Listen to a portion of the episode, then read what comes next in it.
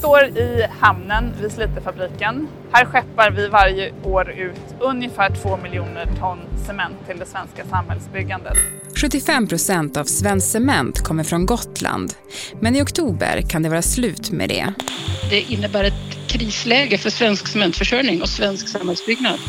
På en kvart får du veta varför den svenska cementproduktionen riskerar att stanna och om regeringen tänker rädda Cementa. Tusentals jobb, hundratusentals jobb till och med, kan vara i fara. Det är fredag den 6 augusti. Jag heter Alexandra Karlsson och du lyssnar på Dagens Story från Svenska Dagbladet.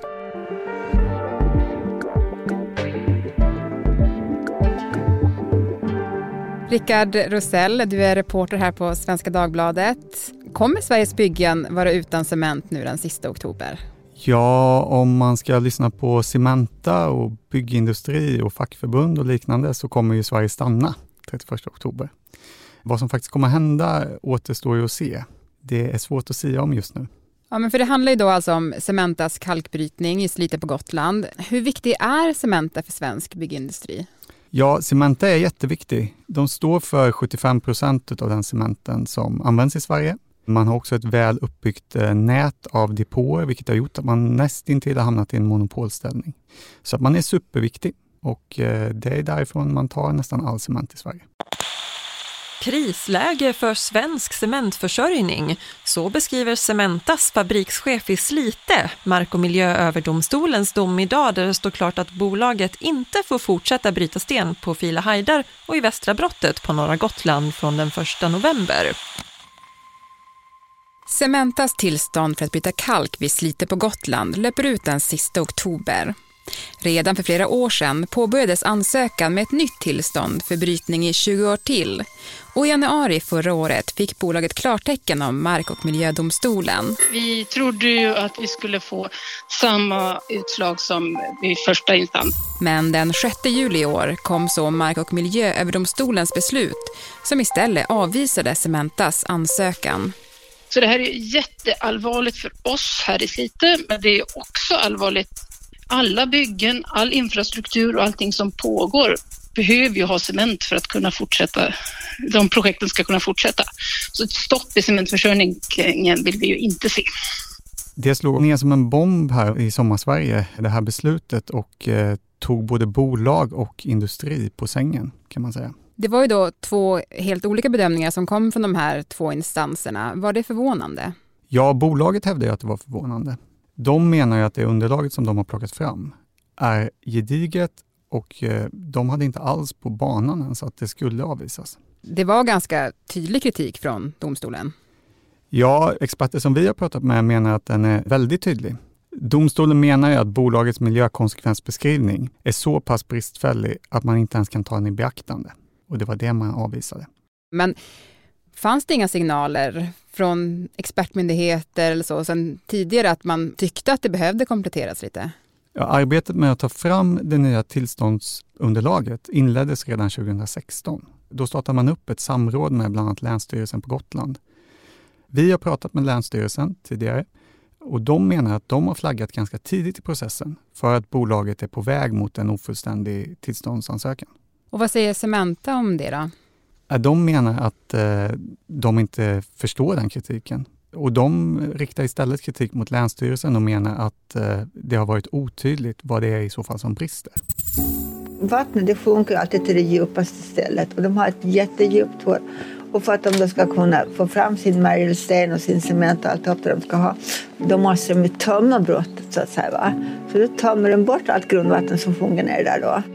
Länge har boende på Gotland kämpat för att begränsa kalkutvinningen. Hur mycket kalkbrytning tål den här ön som ligger mitt ute i Östersjön och där vi ser att klimatförändringarna också gör att vi får ett torrare klimat, ett varmare klimat. En fråga domstolen underkände Cementas ansökan på var just att man ansåg att den hade stora brister när det kom till frågan hur fortsatt brytning skulle påverka tillgången på grundvatten i området. Som i sin tur påverkar dricksvattenförsörjningen på delar av Gotland. Dessutom finns Natura 2000-områden i närheten som är speciellt skyddade i lagstiftningen.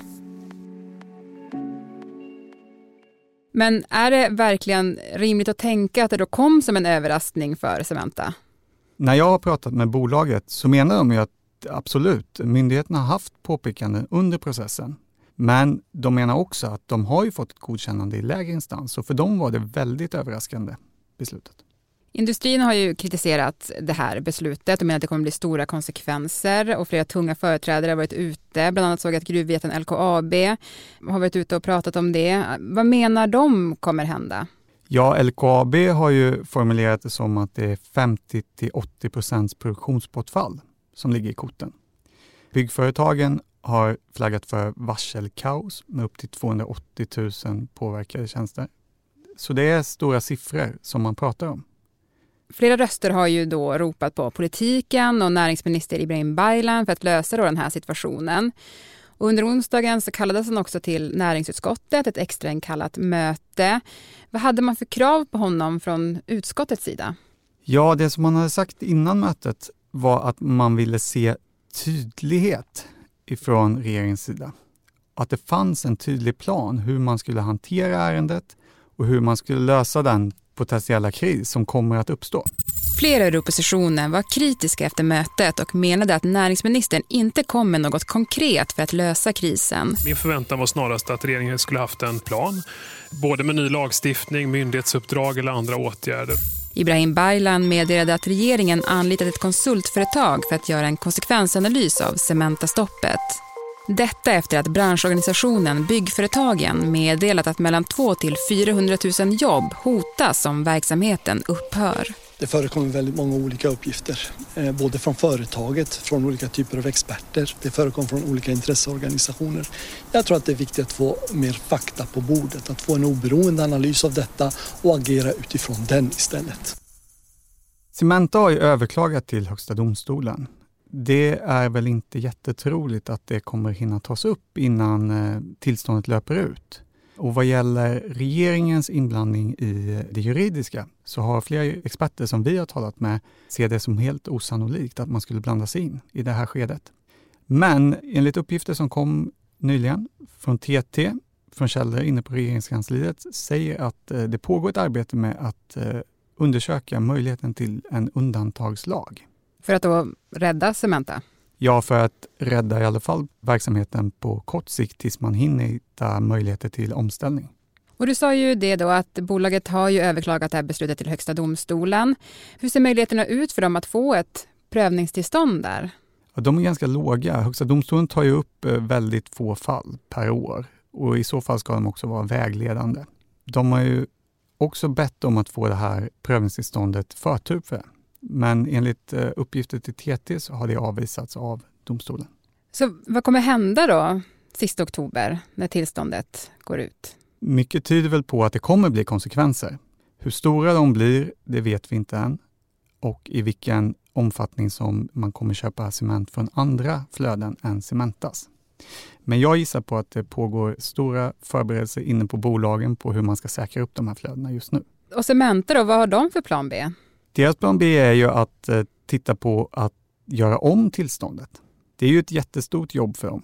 För att det innebär ju att de ska gå tillbaka med alla experter och börja bygga det här tillståndet från grunden. Och det är ett tillstånd som de har jobbat på väldigt många år redan.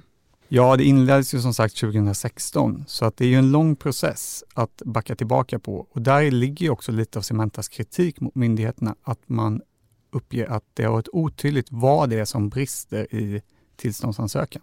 Och sett till då kalkbrytningen på Gotland, alltså vilka är de största miljöproblemen? Ja, som tas upp eh, i avvisandet så gäller det väldigt mycket grundvattnet. Men det handlar också om eh, de här skyddsvärda områdena, så kallade Natura 2000-områden och eh, de arterna som lever där som riskerar att påverkas. Men det är också en fråga om eh, utsläpp till luft genom koldioxid. Det här är en fråga som har skapat stor debatt. Man har liksom industrin på ena sidan och miljörörelsen lite grann på den andra. Men varför blir de här frågorna så laddade? Ja, den sätter ju verkligen huvudet på spiken på var den här konflikten står. Industrin och näringslivet å sin sida pekar ju på att eh, tillståndsprövningen för miljöfarlig verksamhet är väldigt svår att få igenom. Medan miljörörelsen pekar på att det är de här reglerna som gäller. Det är EU-lagstiftning och det är svensk miljöbalk och det får man inte tumma på. För Cementas del så har man ju sagt att man vill ha sin verksamhet i Slite klimatneutralt till 2030 och att man då skulle ta hand om koldioxiden som kommer ut. Det innebär att eh, man ska använda en teknik som heter CCS som innebär att man ska lagra koldioxiden som släpps ut ifrån fabriken under mark. Det här har man prövat på sin anläggning i eh, Norge och det låter ju superbra. Det kommer vara en viktig satsning för Sverige men det kommer också vara en viktig satsning för att kunna sprida den här typen av omställning i cementindustrin vidare globalt. Vi blir en teknisk magnet för olika kompetenser och organisationer och, och företag runt om i, i hela Europa och kanske andra delar av världen. Men klimatrörelsen har ju kritiserat det här. Man menar att det inte alls är så effektivt som Cementa pekar på och kallar det faktiskt för greenwashing. Och vad är greenwashing? Det är att man eh, tar beslut och genomför saker som ser väldigt bra ut på pappret men som kanske inte ger de effekterna som man säger. Det här har ju också fått upp frågan om miljöbalken igen på den politiska dagordningen. Det går ju lite in i det här som du säger. Och det är också en diskussion som har pågått länge och den lär väl kanske fortsätta? Ja, miljöbalken har ju varit under kritik från att den tillkom 1999 och det är ju främst ifrån industrin och eh, näringslivet som tycker att eh, den är hämmande för investeringar och eh, gör svenska företag mindre konkurrenskraftiga. Men i kritiken från näringsliv och industri ligger också frågan om vi ska ha miljöfarlig verksamhet i Sverige eller om vi ska enbart importera den ifrån utlandet och i så fall inte ta ansvar för miljön där. Tack Rickard Rosell för att du kom till Dagens Story. Tack. Dagens program klipptes av Klara Wallin. Redaktör var Maria Jelmini. Och jag heter Alexandra Karlsson. Ljudklippen idag är hämtade från Expressen TV, Aftonbladet TV, Sveriges Radio, SVT och Cementa.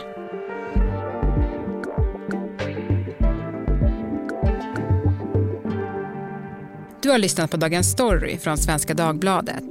Vill du kontakta oss så mejla till dagensstory.svd.se.